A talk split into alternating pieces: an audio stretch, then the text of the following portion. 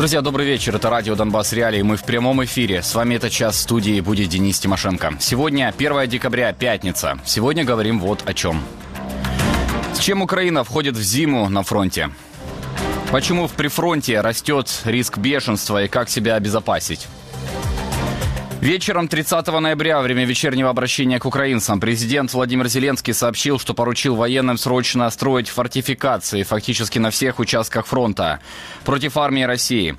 Прямая речь. Конечно, это прежде всего Авдеевский, Маринский и другие направления в Донецкой области. Максимум внимания. Харьковщина – это Купянское направление. Также оборонительная линия Купянск-Лиман. И вся Харьковщина, и Сумщина, и Черниговщина, и Киевская, и Ровенская области. Волынь. Также юг, Херсонская область, заявил президент. По его словам, в вопросе строительства оборонных сооружений будет привлечен в том числе и частный бизнес. А уже на следующий день агентство Associated Press опубликовало интервью Зеленского, в котором он признал, что наступление ВСУ летом и осенью не достигло желаемых Киевом результатов.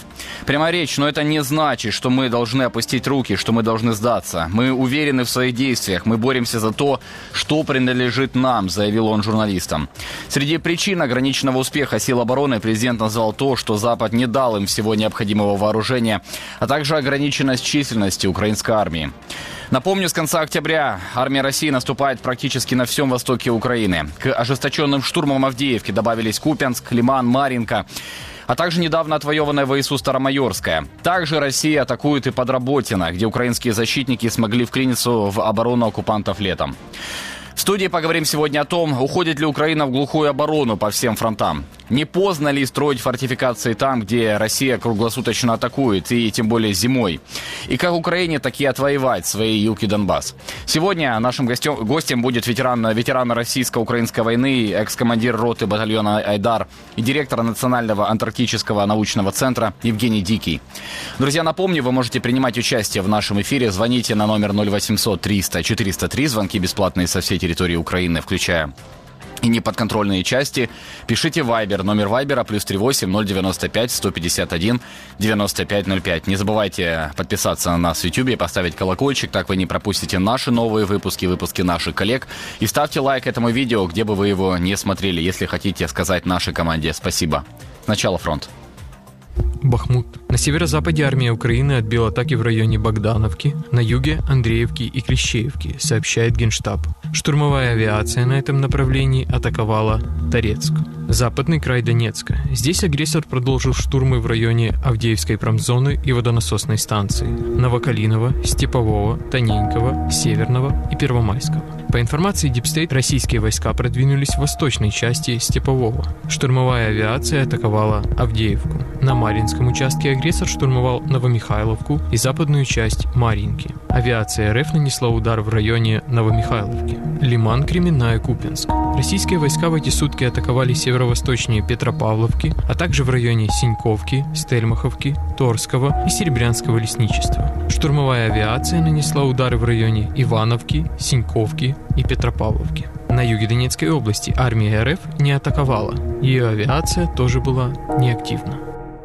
К эфиру присоединяется Сергей Горбатенко. Будем анализировать, чем силы обороны переходят в эту зиму на фронте. Привет, привет Сереж. Давай начнем с Бахмута. В начале 23 года это была главная точка на фронте. Давно это было, да, уже э, много воды с тех пор утекло. Но тогда в контексте атак России для России было важно захватить Бахмут к 1 марта. Еще раньше Путин, как сообщили в ГУР Минобороны Украины, вообще ставил целью занять всю Донецкую область к этой дате. Не, срослось, как мы видим. Но продвижение РФ э, в Бахмуте шло очень медленно. Крайние позиции так и остались за Украиной. В мае ВСУ с этих стартовых условий начали наступление и продвинулись немного, но все-таки продвинулись на флангах вокруг города. Ну а в ноябре агрессор снова усилился на это направление, смог достичь определенного успеха. Насколько успех России серьезен? Вот с чем э, входим мы в эту зиму? Во-первых, я хочу напомнить, что вооруженные силы Украины еще в середине сентября достигли определенных успехов на южном фланге Бахмута. Они вернули контроль над селами Клещиевка и Андреевка. А село Клещиевка расположено на важной железнодорожной ветке. И село, в селе Клещиевка также есть э, господствующие высоты, которые позволяют контролировать логистику российских войск э, вокруг Бахмута, а также из Горловки в район Бахмута. Вот. Но вот на северном фланге у российских войск получалось больше продвигаться. Им удалось вот на конец ноября занять позиции украинских военных в районе Берховского водохранилища. И в итоге через село Ягодное они шли и вот э, контролируют сейчас часть села Хромова. Само по себе село Хромово, оно довольно-таки небольшое. Оно находится внизу э, такого крутого подъема, который э, ведет к городу Часовьяр. Так вот, э, российские военные и российские военные пропагандисты не скрывают своих планов. Они пишут о том, что, собственно, хотят из Хромова дальше двигаться, каким-то образом преодолевать эту возвышенность и двигаться на город Часовьяр. А Часовьяр уже, по сути, станет своеобразным ключом к любому из городов Северодонецкой области, будь то Славянск, Краматорск, Дружковка или Константиновка. Вот. И, кроме того, российские военные сейчас не прекращают попыток отвоевать свои позиции в районе освобожденных Печивки и Андреевки. И, вот, и аналитики проекта Deep State, например, э, констатируют, что понемногу им это удается. То есть некоторые позиции из-за превосходства и в воздухе, из-за превосходства в огневой мощи, из-за того, что постоянно появляются новые резервы, все-таки российским войскам э, на юге Бахмута также удается понемножку отвоевывать. Сереж, давай немножко о Часовом Яру, о Часов Яре поговорим. Э, называют этот город ключом к свободной части Донецкой области. Почему, э, во-первых? Ну, во-вторых, насколько легко его будет взять Россия? Я так понимаю, он на высоте находится, да, уже, наверное, украинцы привыкают потихоньку к вот такой специфике боевых действий, что высоты, железные, железнодорожные полотна – это всегда очень важные объекты или для обороны, э, или препятствия для наступления.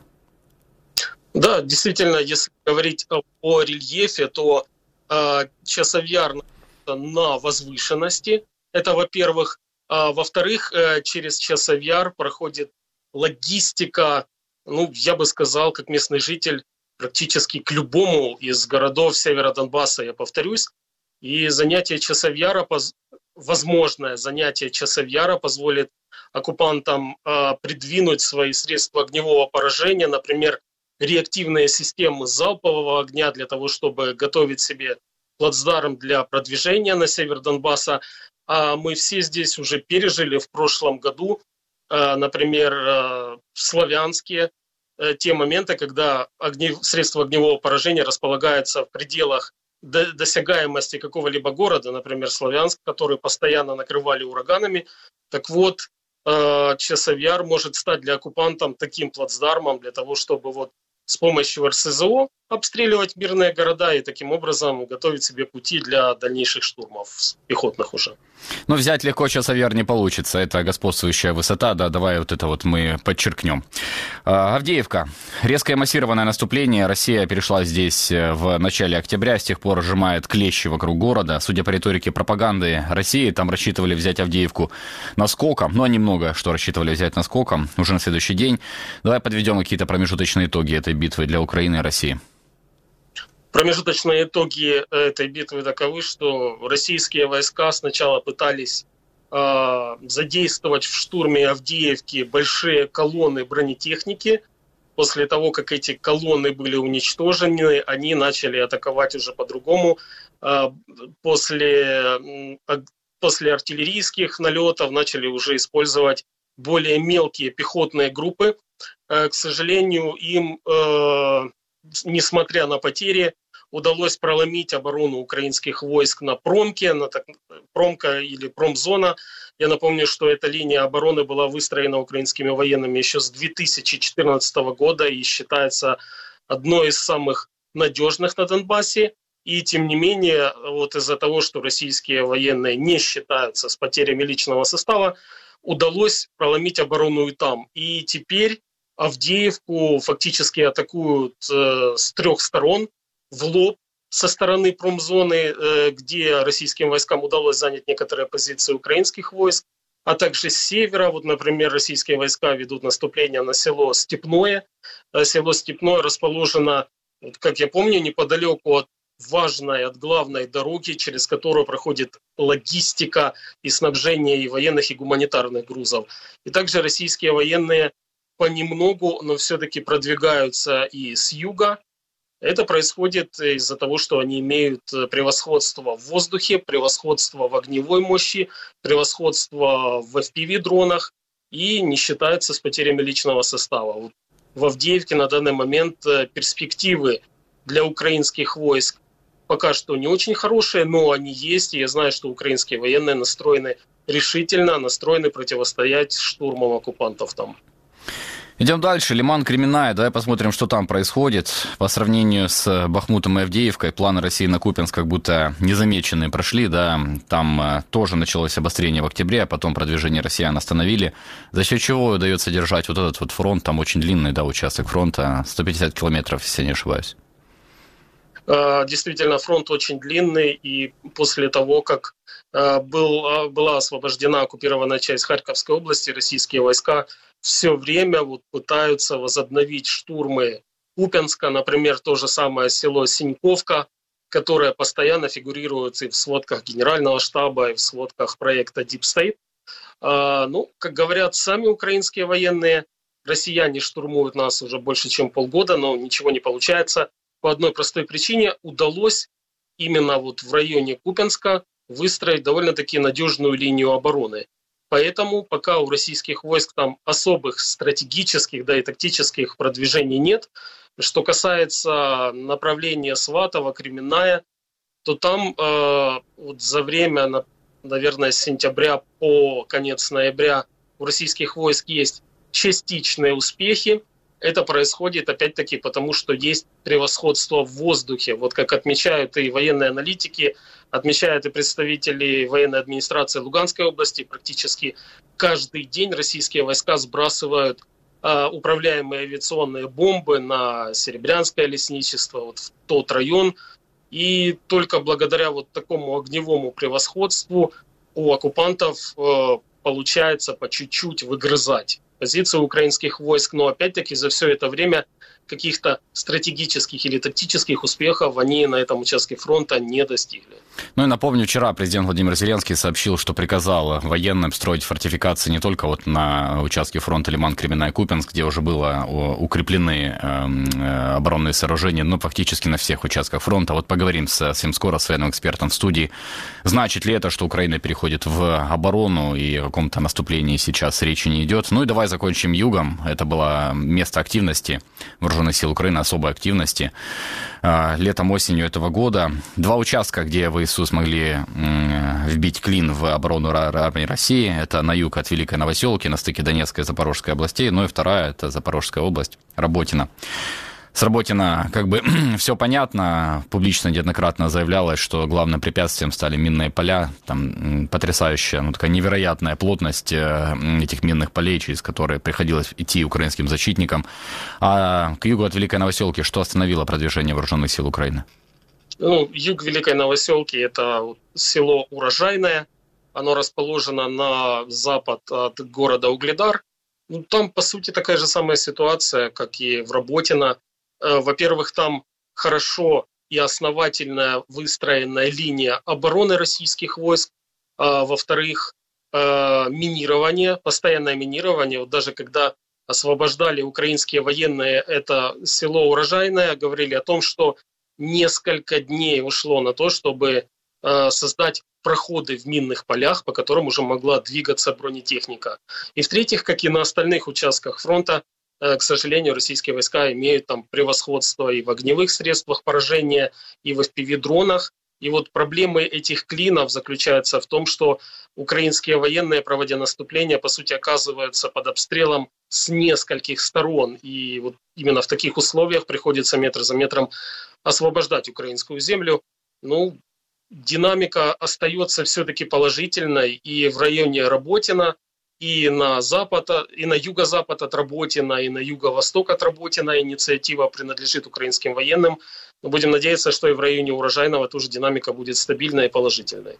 Сережа, спасибо. Сергей Горбатенко был вместе с нами. Подводили мы итоги а, летне-осеннего наступления вооруженных сил Украины, диспозицию, в которой оказались украинские защитники и российские оккупанты на фронтах а, всех фактически. Роман Погулич побывал на позиции артиллеристов отдельного штурмового батальона «Айдар». Бойцы помогали пехоте отбивать штурм в районе Бахмута. Здесь по очереди атакуют как украинские, так и российские подразделения. Большинство расчетов находится в зоне боевых действий уже почти два года, только меняя позиции пушки. Кроме постоянных атак противника, здесь все борются с нашествием грызунов, ждут отпуска и украинских снарядов советского калибра.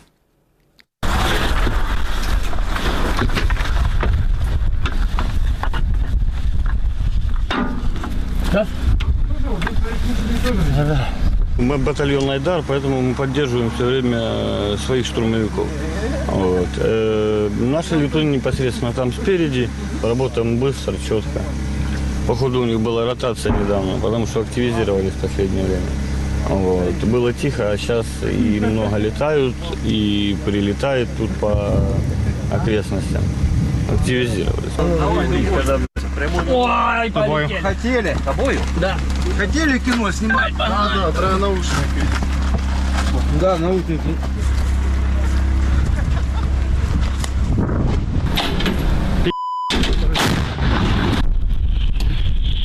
Пострел!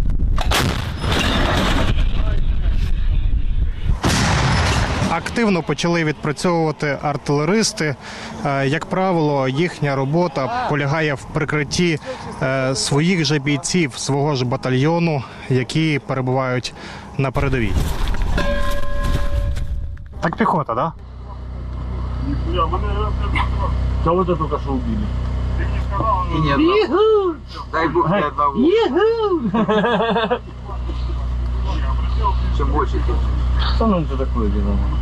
мы не знаем. Да, мы, не- в артиллерии попроще тем, что ну, Мы его не его знает, убили кого не убили, не кого не убили, а там, я говорю, из 130 вылезло с посадки. Остальные остались грибы собирать. Забрять. Выращивать. Радуюсь, наоборот радуюсь, когда на крысе, когда попал наоборот. А глаза здесь я не видел. Ну там же страшные вещи происходят, если попадаешь. Там просто, просто пи- писюны по стенам. Мы его не видим. Ну ты его не видишь, этого ужаса, ты его просто делаешь себе. Пана, ты мне сигарету такие ё-моё. А скажу, спотел, Я? Я. А. Не, у меня едим потеем, работаем мертвым. У меня такая поговорка. Троє дітей, ви ж могли і не йти. Ну, в принципі, міг, ну як не мене старшому вже 19. Він вже в мене працює. От, а самому меншому 2. Ну і середньому ще 12. Ще Зараз жінки скаже, не 12, а 11 десь, як всі подивиться. Так як два чи один, то запам- запам'ятати легше. Родилося, коли троє, то, то можна трохи щось попутати. Ну це так. Гумор. Але все одно дивлюся відео. Хочеться ж, звісно, також десь потіскати. Блін. Зараз він перший, оце буквально два дні тому е, ну, з жінкою говор, е, розмовляли. І, ну, і ж вона мені ловить, його показує малого. І там тато, тато. І перший раз я почув це тато і ще й рукою так допомагав. То в мене взагалі аж так. Я не знаю. Чуть не це, слізу не дав. Це, це ви через зв'язок. Да, да, да. Ну, же ж працює. Ми, ми зв'язуємося. У нас тут інтернет є, то, тобто ми не. Коротше, цивільні. Ну як я маю, цивільні, продвинуті, скажімо так. Давай, продолжим. Заряжен. Да?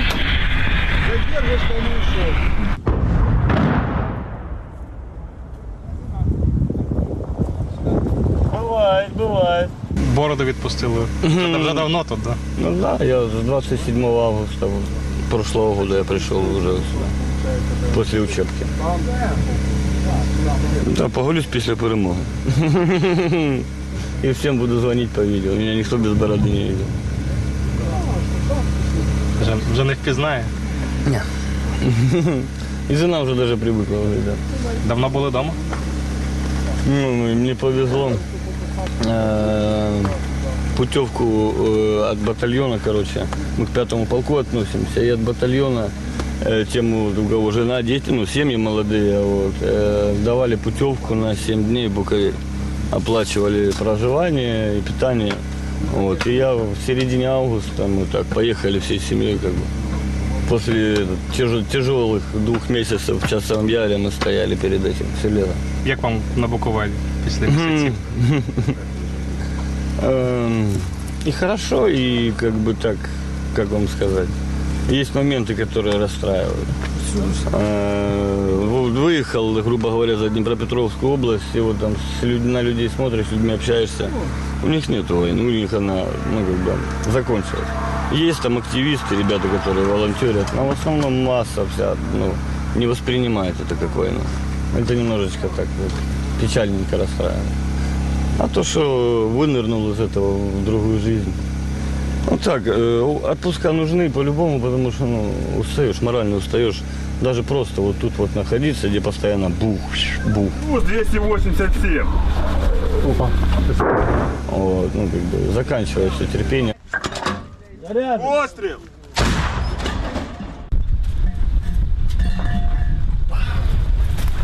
Всі казали, що там, то що там, ну стрельно, стрельно, ніфіга. Цю мощу треба почути, і дійсно воно, ну блін, до цього треба звикнути хоча б пару раз. Я ж там теж перший раз приїхав, там бах, присідав, ну, в общем, не, не це. А вже зараз часом вже розлічаю вже даже де звідки, що вихід, прихід, вже все, ну тобто практика і практика. Вже місяць теж майже, якщо так рахувати, то я з переривом вже буду майже місяць.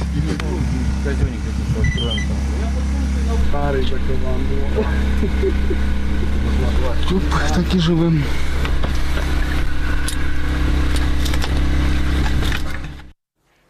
По подсчетам Госагентства лесных ресурсов, за 9 месяцев этого года в Украине было подтверждено более 7 сотен случаев бешенства у животных. А за такой же период 2022 было только 306.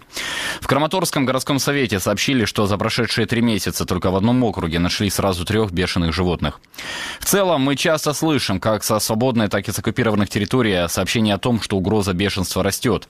Все потому, что в условиях активных боевых действий и минирования полей невозможно проводить вакцинацию бездомных животных. Кроме того, сейчас запрещена охота, а лисы, которые являются основными разносчиками, мигрировали из зоны боевых действий. Мой коллега Дмитрий Васильев пообщался с врачом-инфекционистом Татьяной Котелевской. Она обращает внимание на то, что бешенство могут переносить в том числе и мыши, которые этой осенью наводнили окопы военных. Из важных моментов, которые вы могли не знать об этой болезни, то, что она может передаваться не только через укус, но и через царапины, и слюну зараженного животного. И врачи Центра общественного здоровья Министерства здравоохранения Украины инструктируют. Идти за уколом бешенства нужно не только если есть рана, но даже тогда, когда на человека попала слюна подозрительного животного или это животное его поцарапало. Если есть возможность, животное нужно изолировать на 10 дней, чтобы проверить, не болеет ли оно. Инфекционист рассказала нам, что в мире существует также профилактическая прививка от бешенства для людей, но в Украине ее не практикуют. Ми говоримо про те, що центральна Україна, а також східна Україна це були регіони, де було найбільше сказу серед тварин. Тобто, якраз ті регіони, які були епідем... в епідемічному значенні, такі знаєте, трохи з завищеними показниками захворюваності. Зараз саме в цих регіонах відбуваються військові дії, і доступу до вакцинації у тварин немає. Саме вакцина вона розкидається за допомогою літаків розкидалося раніше, і е, там була приманка. Тобто там була така їжа, яка має виражений смак і запах, і це привертало увагу тварин абсолютно всіх. І- бродячих котів, і бродячих собак для того, щоб захватити увагу і якби привести до цієї вакцини. Тільки таким методом це можна робити, якщо це, ну скажімо, нічия ні собака, ні кіт, але десь вона гуляє по лісу в, лісопосадках. Не слід не забувати, що ми регіон, де є лептоспіроз, який активізувався в цьому році, також переноситься за допомогою е, резервуаром є миші, і захворювання, яке через укуси передається, це туляремія. Це захворювання більш ймовірно при укусах гризунів. Не сказ, а туляремія. Абсолютно всі тварини, е, дикі тварини, їх укуси розцінюються як небезпечні по сказу тварини, які мають сосальний рефлекс, тобто савці. Тобто всі савці, кого ми можемо віднести до цього класу, вони є групою ризику. Основним є в нас бура лисиця, основним е, е, резервуаром лисиця та вовки. Це якщо ми говоримо про дикі, дикий осередок. Якщо ми говоримо про людський, він називається антропонозний, то номер один це у нас собака 90% і коти. Це не тільки укуси. Перш за все, це е, класично, що ми говоримо, це укус. Але це може бути обслинення, це може бути е, подряпини. Якщо є укус тварини і ми можемо її відслідковувати, то ми за цією твариною спостерігаємо. 10 днів. Так, якщо за 10 днів з твариною все ок, значить і з нами все буде ок. Це важливий момент. Тобто, якщо собака чи кошеня вкусили, ну намагайтеся його зберегти біля себе, щоб можна було ізолювати, да? якщо це потрібно, і зберігати його біля себе. Вакцинація починається в перші 14 днів. Тобто ми повинні е, почати вакцинацію. Е, має значення, е, звичайно, якщо є укус. Перше, що ми робимо, ніякої паніки. Ми обробляємо максимально дезінфікуючими засобами рану і промиваємо 15 хвилин. Антитіла утворюються мінімум 2-3 тижні. А короткий інкубаційний період може бути, якщо великі травми, якщо дійсно тварина хвора і глибокі укуси, або це маленькі кінцівки, так кінцівки поранені, або обличчя, або шия, або промежена. Е, ризик, що інкубаційний період буде короткий, тому обов'язково додатково додається імуноглобулін. Існує передконтактна профілактика і постконтактна. Ми використовуємо в Україні постконтактну профілактику, тобто захворіває, е, є контакт, вибачте, є контакт із підозрілою твариною або з хворою твариною на сказ. І відбувається комплекс заходів. Ми рекомендуємо введення вакцини і імуноглобуліну. А передконтактна профілактика в професійних групах або в регіонах специфічних, да, це просто введення вакцини за певною схемою. Тобто це календар щеплень, тільки професійний. Законом не передбачена попередня вакцинація. Для цього повинні бути показання. Тобто, показання, якщо, наприклад, професійна діяльність. С нами Евгений Дикий, ветеран российско-украинской войны, бывший командир роты батальона «Айдар» и директор Национального антарктического научного центра. Евгений, здравствуйте, рада вас видеть. Доброго вечера, слава Украине. Героям слава. Евгений, вчера вечером а, украинский президент Владимир Зеленский сообщил, что поручил военным срочно строить фортификации. Фактически на всех фронтах против армии России. Я даже зачитаю цитату, чтобы люди понимали, что это фактически все зоны активных боевых действий. Конечно, это прежде всего Авдеевский, Маринский и другие направления Донецкой области. Харьковщина – это Купенское направление. Также оборонительная линия Купенск-Лиман. И вся Харьковщина, и Сумщина, и Черниговщина, и Киевская, и Ровенская область. Волынь. Также Юг, Херсонская область. Ну, фактически, действительно, все фронты перечислил президент Владимир Зеленский. По его словам, в вопросе строительства, фортификации будет привлечен в том числе и частный бизнес. Ну а на следующий день агентство Associated Press опубликовало интервью Зеленского, в котором он признал, что наступление ВСУ не достигло желаемых результатов. А, но это не значит, что мы должны опустить руки, что мы должны сдаться. Мы уверены в своих действиях, мы боремся за то, что принадлежит нам, заявил Зеленский. Евгений, значит ли вот такое уже публичное заявление Зеленского о том, что Украина приступает к строительству фортификационных сооружений на всех фронтах, что Украина переходит в глухую оборону? Ні, зовсім ні. Це не про це. Е, це насправді швидше про те, що Україна починає виправляти е, помилки е, в своїй скажімо так, в своїй військовій стратегії, які насправді треба було виправити давним-давно. За великим рахунком, оцю фортифікацію, власне, про яку зараз говорять. Ну до речі, я б трошечки все ж таки підкоригував. По перше, там президент ніде не казав про як ви сказали, срочне строї. Ні, там просто сказано будувати. От з даного моменту будуть виділятися кошти. Е, Воно воно буде будуватися. Я так розумію, що впродовж всієї зими, тому що фортифікація це не те, що будується за один день. От, Але е, насправді е, я б сказав, що це треба було зробити десь так на ну на північному кордоні. Да, До речі, е, насправді дійсно фортифікація стосується не тільки е, нині гарячого фронту, але це стосується і тих ділянок кордону з Росією і кордону з Білоруссю, де наразі активні бойові дії не ведуться. Але е, ми ж пам'ятаємо весну минулого року. Ми маємо розуміти, що цілком можуть вони там теж в якийсь момент бути. Так, от, власне, от влітку минулого року це треба було робити всюди. А що стосується саме Донбаса, то я б сказав, що там це треба було робити в 2014 році. І якби це тоді було зроблено, там ну чи скажімо, після 2014-го, то можливо, взагалі, е, перебіг цієї війни був би дещо іншим. Е, Я нагадаю, що, е, наприклад, з усієї лінії розмежування е, от, отої, власне, е, старої 14-го року. Е, щось більш-менш, ну хоча б відносно схоже на фортифікацію, було тільки в Авдіївці, де фактично в якості такої імпровізованої фортифікації, е, посиленої, скажімо, е, вже військовими, але використовувалася Авдіївська промка, промзона. І е, фактично таку ж роль імпровізованої, але потужної фортифікації зіграли заводи е, Азовсталь та Метинвест в е, Маріуполі. А якби да, ви пригадуєте, е, як довго тримався Маріуполь? Два з половиною місяці навіть в умовах повної облоги. Е, ви, я думаю, ми зараз всі слідкуємо за подіями в Авдіївці, але ж е, знову ж таки ми говоримо про Авдіївку, яка вистояла в 2014 році, і яка вистояла щонайменше вже е, понад півтора роки вже в ході Великої війни. І навіть зараз вона ще тримається, хоча наразі вже і під загрозою. Тобто, якщо навіть її е, орки візьмуть, то це буде через два роки, фактично, після початку Великої війни, ну чи, чи біля того.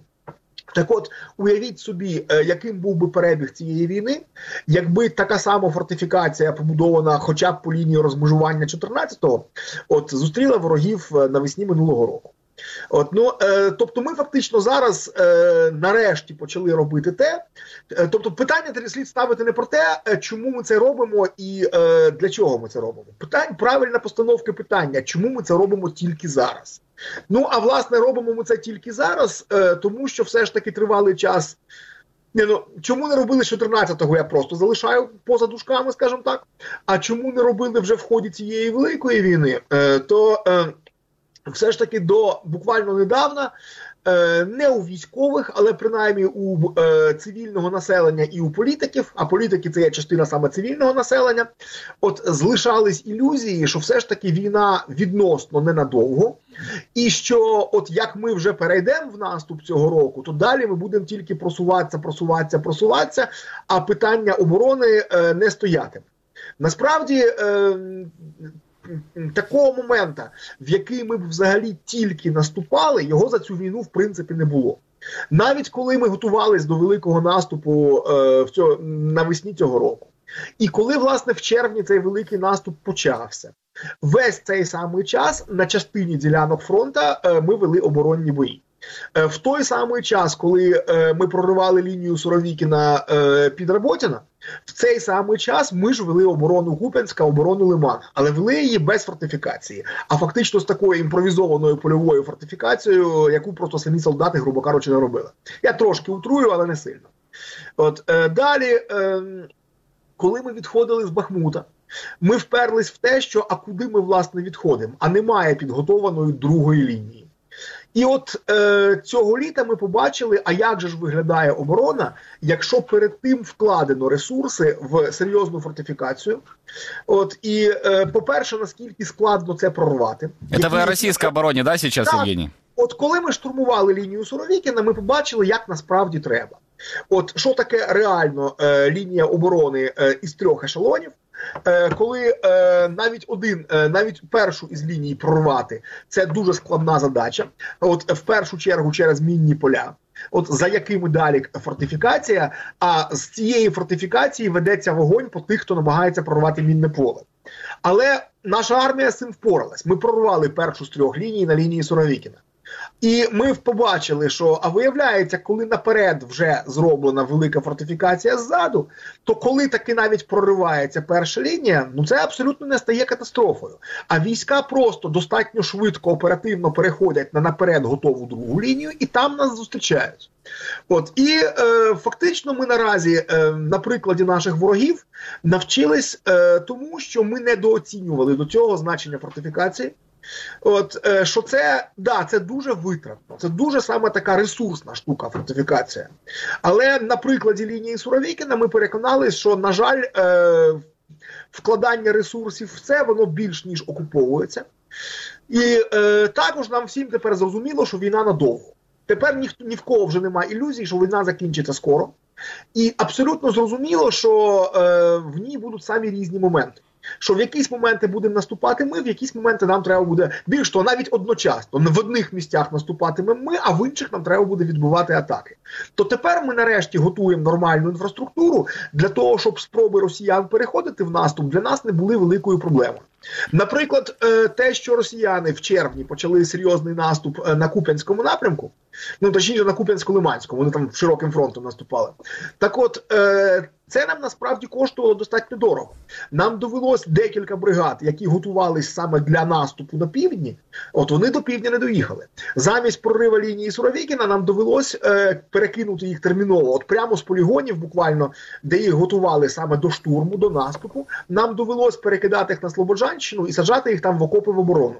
От якби там е, була абсолютно іншого рівня лінія оборони, можливо, нам не знадобилось би саме стільки особового складу, е, щоб зупинити нам російське просування. Евгений, а можно у вас уточнить, а вот это вот строительство этих фортификационных сооружений, ну, допустим, они будут построены по всем правилам э, военной науки, э, ну, допустим, по примеру, даже вот армии Российской Федерации признают у них, что инженерные войска у них э, работают очень хорошо. Они насколько будут влиять на возможность наступления на этом участке фронта? Ну, вот окопались вооруженные силы Украины там на Донбассе. Они наступать потом смогут через эти линии фортификации? Звичайно, звичайно.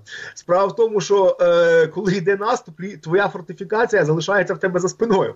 Ти просто йдеш вперед. А вона тебе якраз чекає, е, зокрема, на той випадок, якщо, не дай Бог, твій наступ захлинувся і треба відкотитися назад. Угу. Сколько это времени займет по, ну, вот вашим ощущениям, постройка вот таких вот фортификационных сооружений на, ну, вот таком э, очень большом э, линии фронта, там, ну, тисяча кілометрів фактично, да, Зеленський поручив? Наскільки я можу судити, я можу помилятися, але наскільки я можу судити, все ж таки в нас не йдеться про якусь одну суцільну лінію. Ми все ж таки навряд чи будемо будувати 6 тисяч кілометрів суцільної фортифікації, як це зробили наші вороги. Я думаю, що все ж таки буде буде фортифікація, скажімо, е, на ключових напрямках можливого прориву. От і буде фортифікація довкола найбільш таких критичних населених пунктів. Це все ж таки трошки інша історія. Я не думаю, що ми будемо будувати умовну, скажімо, лінію Зеленського там чи лінію Залужного за аналогією з лінією Суровікіна. Але, от, скажімо, е, низку прийомів ми в них, звичайно, запозичимо. От і Вони, до речі, вже вже жаліються, що під Куп'янськом стало нереально прорватися, бо ми там все замінували. І, і, і, хто, і хто б нам показав, як то робиться? От, е, Так от, е, я думаю, взагалом я думаю, що це задача десь на, на зиму. Лінія Суровікіна будувалась, до речі, от в її повному вигляді лінія Суровікіна будувалась біля 9 місяців. Але е, в принципі, скажімо так, перші головні її ешелони були збудовані десь впродовж саме зими весни минулого року. Зимой это все строить можно, там же бетон, насколько вот погода можна, позволяє такое? Можна, але е, е, отут я вам скажу з моє, з мого цивільного досвіду. От мені, як директору антарктичного центру, довелось е, займатися реконструкцією нашої станції Академик Вернацький. І е, от те, що там називається антарктичним літом, це якраз приблизно такий клімат, як наша зима. От е, і е, е, бетонні роботи взимку чудово робляться за однієї дуже важливої умови. Якщо спеціально підібраний склад е, власне бетону під такі умови, от і на наші будівельні компанії такі, от ми, наприклад, працювали з компанією це Кавальської.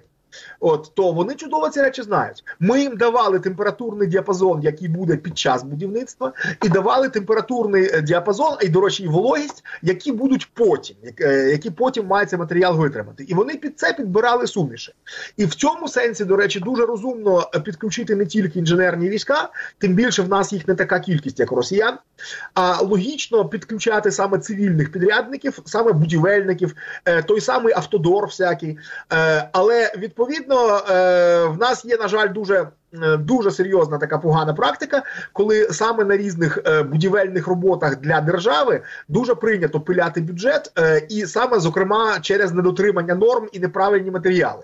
То тут буде дуже важливо, щоб саме е, за підрядниками слідкували саме військові, яким потім далі в цій фортифікації бої витримувати. Евгений, еще такой аспект. Российские войска строили эту так называемую линию Суровики на время относительного затишья на линии фронта. Сейчас Россия атакует днем и ночью. Возможно проводить серьезные ну, строїтельні роботи во время атак? Звичайно, ні. Але Росія і зараз атакує далеко не на всій лінії фронту. І ще раз, до речі, нагадаю, що йдеться про фортифікацію, зокрема ще й на тих напрямках, де зараз взагалі немає бойових дій. Тобто це північний кордон. Mm -hmm. Весь От е, і до речі, от де де, а там точно немає потреби в суцільній лінії. Там сам ландшафт місцевості, ліси і особливо болота полісся, вони є чудовим захистом. Але відповідно є критичні точки, де потенційно можливий прорив. От там абсолютно логічно розбудуватися. Е, е, А так, взагалі, на полісі, наприклад, сам ландшафт такий, що навіть танки Гудеряна не пройшли. От вважати, що пройдуть танки Путіна, небагато підстав. Але от ті, ті нечисленні місця, де пройти можуть, от там вартує окупатися. Так, от, е, а що стосується гарячого фронту, то знову ж таки ніхто прямо зараз не заважає будувати другі і треті лінії.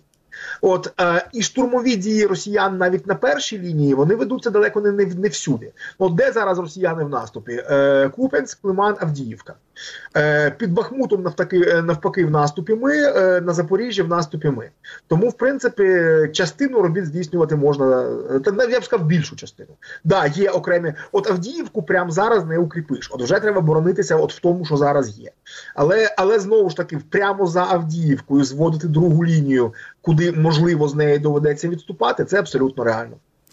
Евгений, ну и хочется ваше мнение услышать человека военного. Очень многие гражданские недоумевают, что же такое происходит. Россия наступает фактически сейчас на всем востоке Украины, Авдеевка, ну, в угрозе окружения, там очень э, тяжелые бои.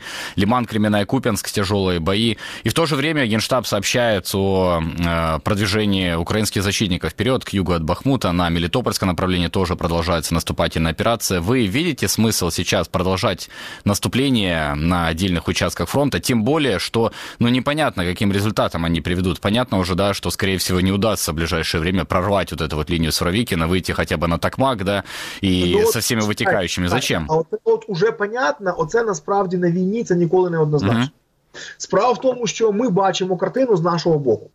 От е, ми знаємо, наскільки нашим захисникам і захисницям зараз там важко. Але з того, що нам там важко, не витікає, що нашому ворогу добре. В цьому сенсі достатньо цікаво моніторити якраз їхні пабліки, їхніх воєнкорів.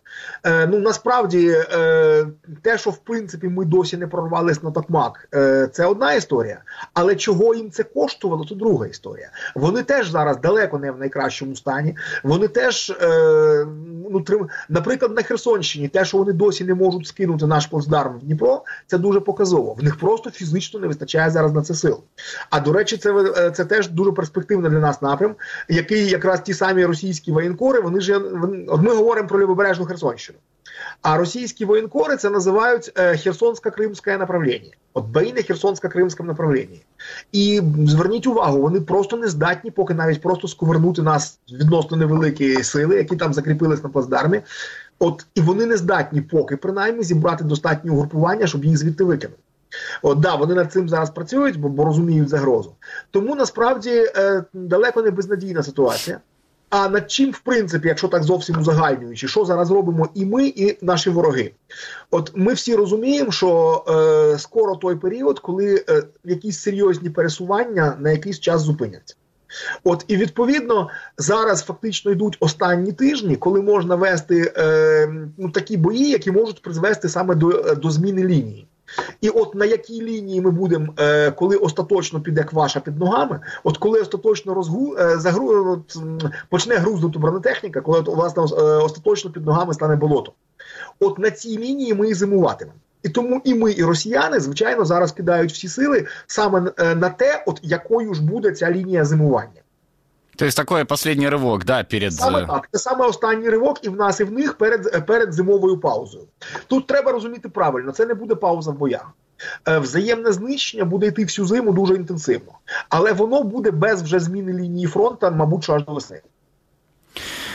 Евгений, ну а какой план? Как вы вот считаете? Сейчас многие украинцы дезориентированы, да, все надеялись на украинское наступление, на скорое завершение войны. Нужно привыкать к новой реальности. Как это все будет? Вы сами говорите, война будет идти много лет.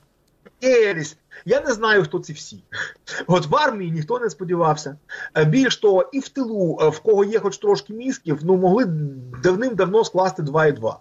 От всі чогось посилаються на оцей план наступа, який, скажімо так, вик... ну, який виконано десь в кращому разі на одну третину.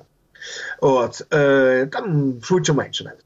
От е, от всі чомусь посилаються на план наступу, який було оприлюднено в е, грудні минулого року.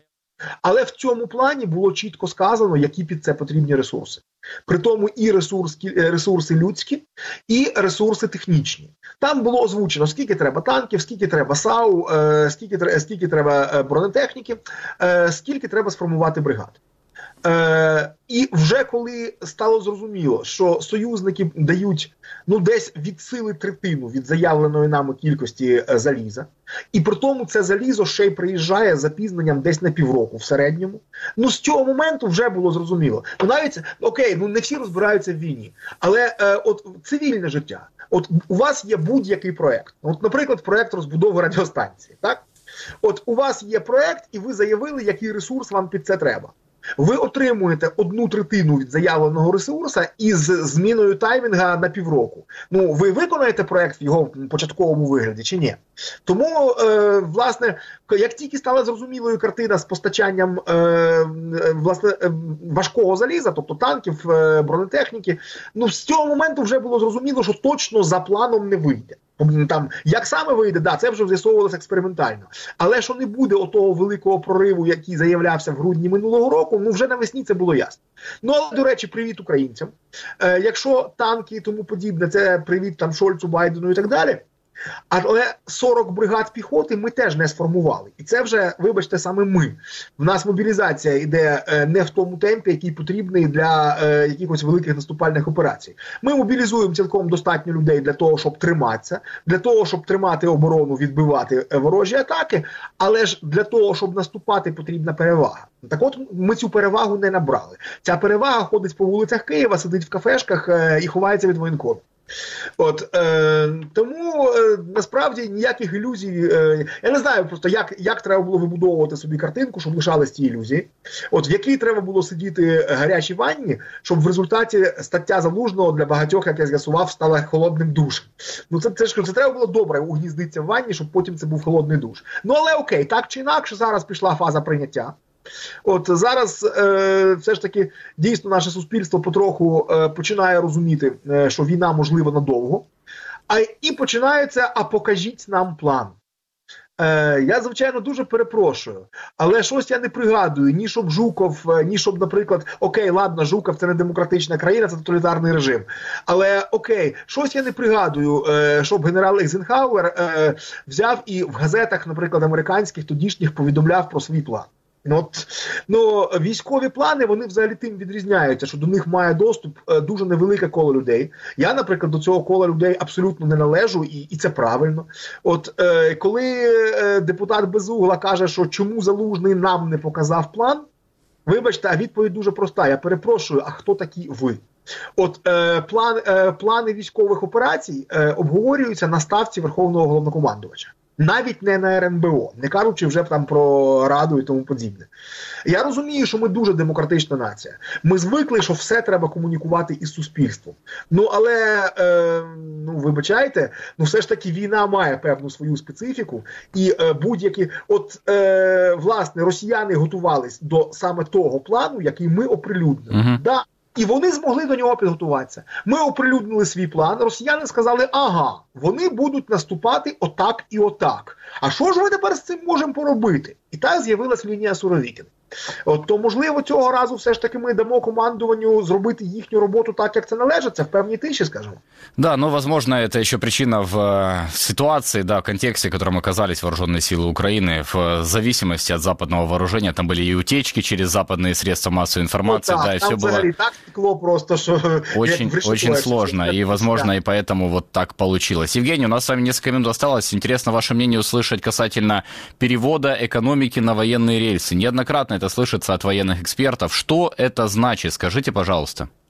Ну, почну з того, що це не значить. Да, одразу я прихильник переводу, переводу на військові рейки. Я вважаю, що велику війну не можна виграти, лишаючись просто ну такою собі звичайною мирною ринковою державою. Але е, це точно не значить, що нам треба, як колись нашим там дідусям та бабусям, е, мобілізовувати людей на заводи, що нам треба там ставити там 12-річних дітей на стульчики, щоб вони діставали до станка і виточували снаряди. Ні, ми абсолютно не в такій ситуації. Е, коли йдеться про мобілізацію економіки, мова зовсім про інше. Для початку я б казав про мобілізацію фінансів. Тобто ми маємо почати вкладати більше своїх грошей у цю війну.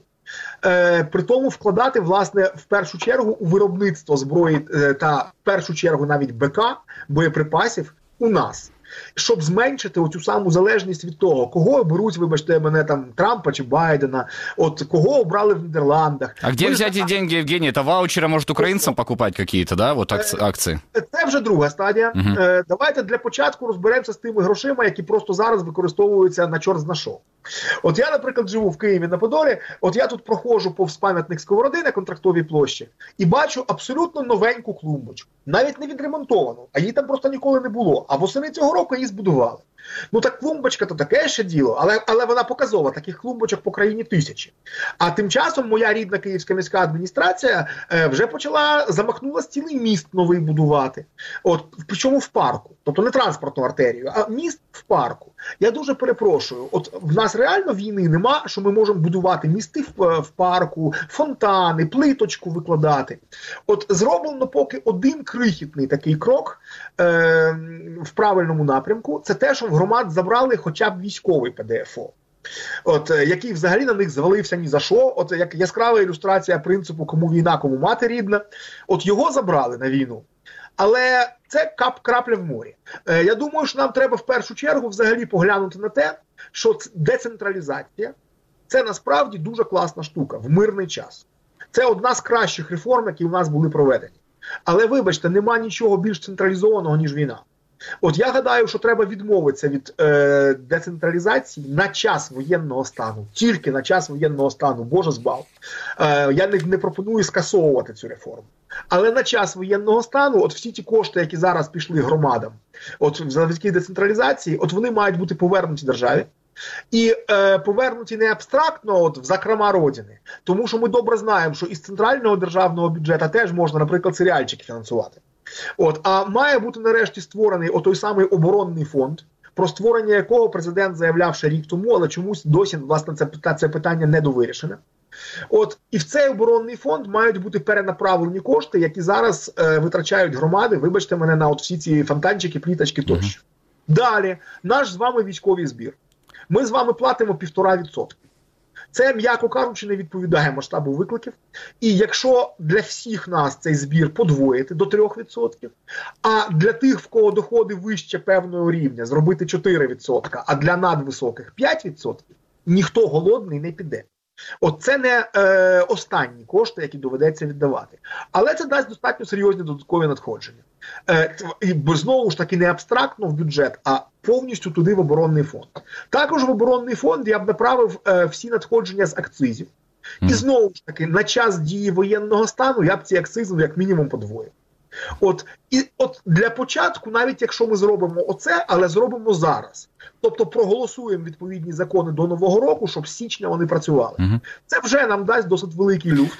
А далі стоятиме питання, як ці виведені кошти правильно направити саме в оборонну промисловість. Спасибо, Евгений. Да, ну, спасибо, поджимает время. Ну, вот коснулись так, такого вопроса, как деньги. Ждем вас еще в наших эфирах. Э, касательно того, что же такое вот, действительно... Як далі ці гроші правильно інвестувати, теж готовий поговорити. Звертайтесь. Спасибо. Евгений Дикий с нами был, ветеран российско-украинской войны, экс-командир роты батальона Айдар и директор Национального антарктического научного центра. Донецк всколыхнула новость о том, что Адам Кадыров, э, сын лидера Чечни Рамзана Кадырова, якобы стал почетным гражданином города. Но вскоре оккупанты все опровергли. Говорят, сайт подконтрольной России городской администрации был взломан, и новость о присвоении – фейк.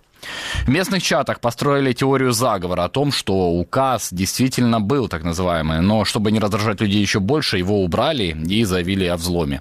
С нами на связи моя коллега Дарья Куриная. Даш, привет. Вечер. Можно понять, что произошло на самом деле, Даш?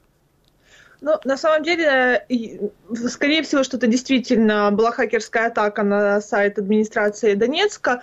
А, потому что, ну, вот в, в самом тексте указа, который был выложен на сайте, была одна такая очень явная ошибка. Там была написана не администрация, а администрация, как, ну, с, неск- с несколькими ошибками. И главой Донецка оккупационного подписан был Волков, а сейчас это Кулемзин. И поэтому можно предполагать, что действительно это был взлом. Однако же э, люди, когда появилась эта новость, ее сразу же разнесли местные телеграм-каналы, э, очень сильно возмутились и сказали, что ну зачем, в принципе, как бы мало Адаму Кадырову наград э, в России, как бы зачем его тянуть в Донецк, и там еще была такая формулировка, что как бы за особый э, за вклад э, в развитие отношений между Донецком и Грозным, хотя Адам Кадыров никогда не был в Донецке. А, что, ну, говорили люди в соцсетях, одобряли, не одобряли до того, как удалили вот эту вот э, новость? А, если пропустить нецензурные версии, то как бы вы пытались иронизировать на тему того, чтобы я бы, конечно, что-нибудь сказал, но не, не хочется извиняться, потому что, как известно, там, семья Кадыровых постоянно просит извиняться всех несогласных на камеру. А многие же э, начали подозревать то, что как бы Донецк под себя э, хочет забрать Чечня, и как бы присвоение Кадырова-младшего такого звания а, может стать э, одним из признаков того, что впоследствии кого-то из сыновей Кадырова отправят, в принципе, в оккупационную администрацию руководить городом, либо же будут забирать последние деньги из города в счет Чечни, потому что, как мы знаем, Чечня дотационный довольно-таки регион и живет э, исключительно за счет э, российских эм, обложений. А, люди, можно сказать, что ну, практически были единогласны в том, что новость абсолютно бредовая, и ну, не, ну, невозможно распоряжаться ты, э, званием почетного гражданина города, э, давать их людям, которые вообще в городе никогда не были, ничего о нем не знают, и вряд ли смогут показать его на карте. Даш, называют Адама Кадырова чеченским Брежневым уже. Расскажи, почему, да, кто он вообще такой, почему на него, ну, на упоминание только его имени реагируют резко не только противники, так сказать, э, нынешней российской политики, но и даже российские пропагандисты его не очень любят. А, Сейчас э, в интернете ходит очень много мемов о том, что у Адама Кадырова много очень всяких э, медалей, званий, наград. Э, там просто, если зайти в Твиттер, там целые поэмы относительно его наград. Но прежде всего, наверное, он запомнился тем, что несколько месяцев назад в СИЗО избил человека, который э, сжег публично Коран в Волгограде, и по распоряжению главы Чечни Рамзана Кадырова был отправлен э, в СИЗО в Грозном, и как бы сам же Рамзан Кадыров выложил видео, где его 15-летний сын избивает Журавеля, ну, фигуранта дела, и Кадыров старший высказался, что вот как, как правильно сделал мой сын, что каждому, кто будет э, издеваться над Кораном, как бы получил по заслугам. Э, эта новость возмутила не только как бы противников э, и, и россиян, и как бы Кадырова в частности. В принципе, это возмутило даже так называемых имперцев, которые абсолютно поддерживают так называемую спецоперацию, которую поддерживают всяческие российские власти, они уже признали в том, что это действительно беззаконие, потому что ну, действительно а, в российских кругах есть очень много недовольства и, э, в принципе, и Рамзаном Кадыровым, и, в принципе, его семьей. Э, кроме того, недавно Адам Кадыров, которому 15 лет, стал э, главой начальником отдела безопасности Чечни, что, в принципе, тоже... Ну, странно, да. Да, весьма странно. А, плюс за ним тянется очень, очень много купленных побед на турнирах по смешанным единоборствам. Если там, посмотреть в архивах, то он с 8 лет принимает участие, и везде он чемпион, хотя всегда послуживалось. И многие было против людей, даже там глава э, э, ассоциации ММА э, Федор Емельяненко в свое время выступал против того, что восьмилетний Адам Кадыров выступал на турнире, ему присвоили победу, но однако же Э, опять же таки, это все забыли. На каждом турнире вот снова Адам Кадыров молодец, ему вручают награды. Э, он стал э, куратором батальона шейха Мансура, созданного месяц назад. И как бы многие даже делают такое предположение, что, очевидно, Рамзан Кадыров в Адаме видит такого своего наступника, как в свое время он стал после смерти своего отца Ахата, Ахмата Кадырова.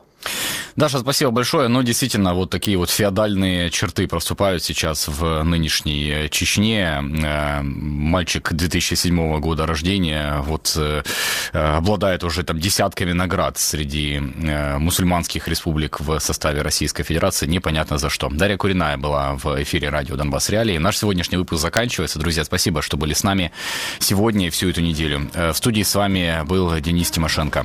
Больше в интернете на сайте Украинской службы радио «Свобода» радио «Свобода.орг», вкладка «Донбасс». Заходите, читайте, там очень много статей.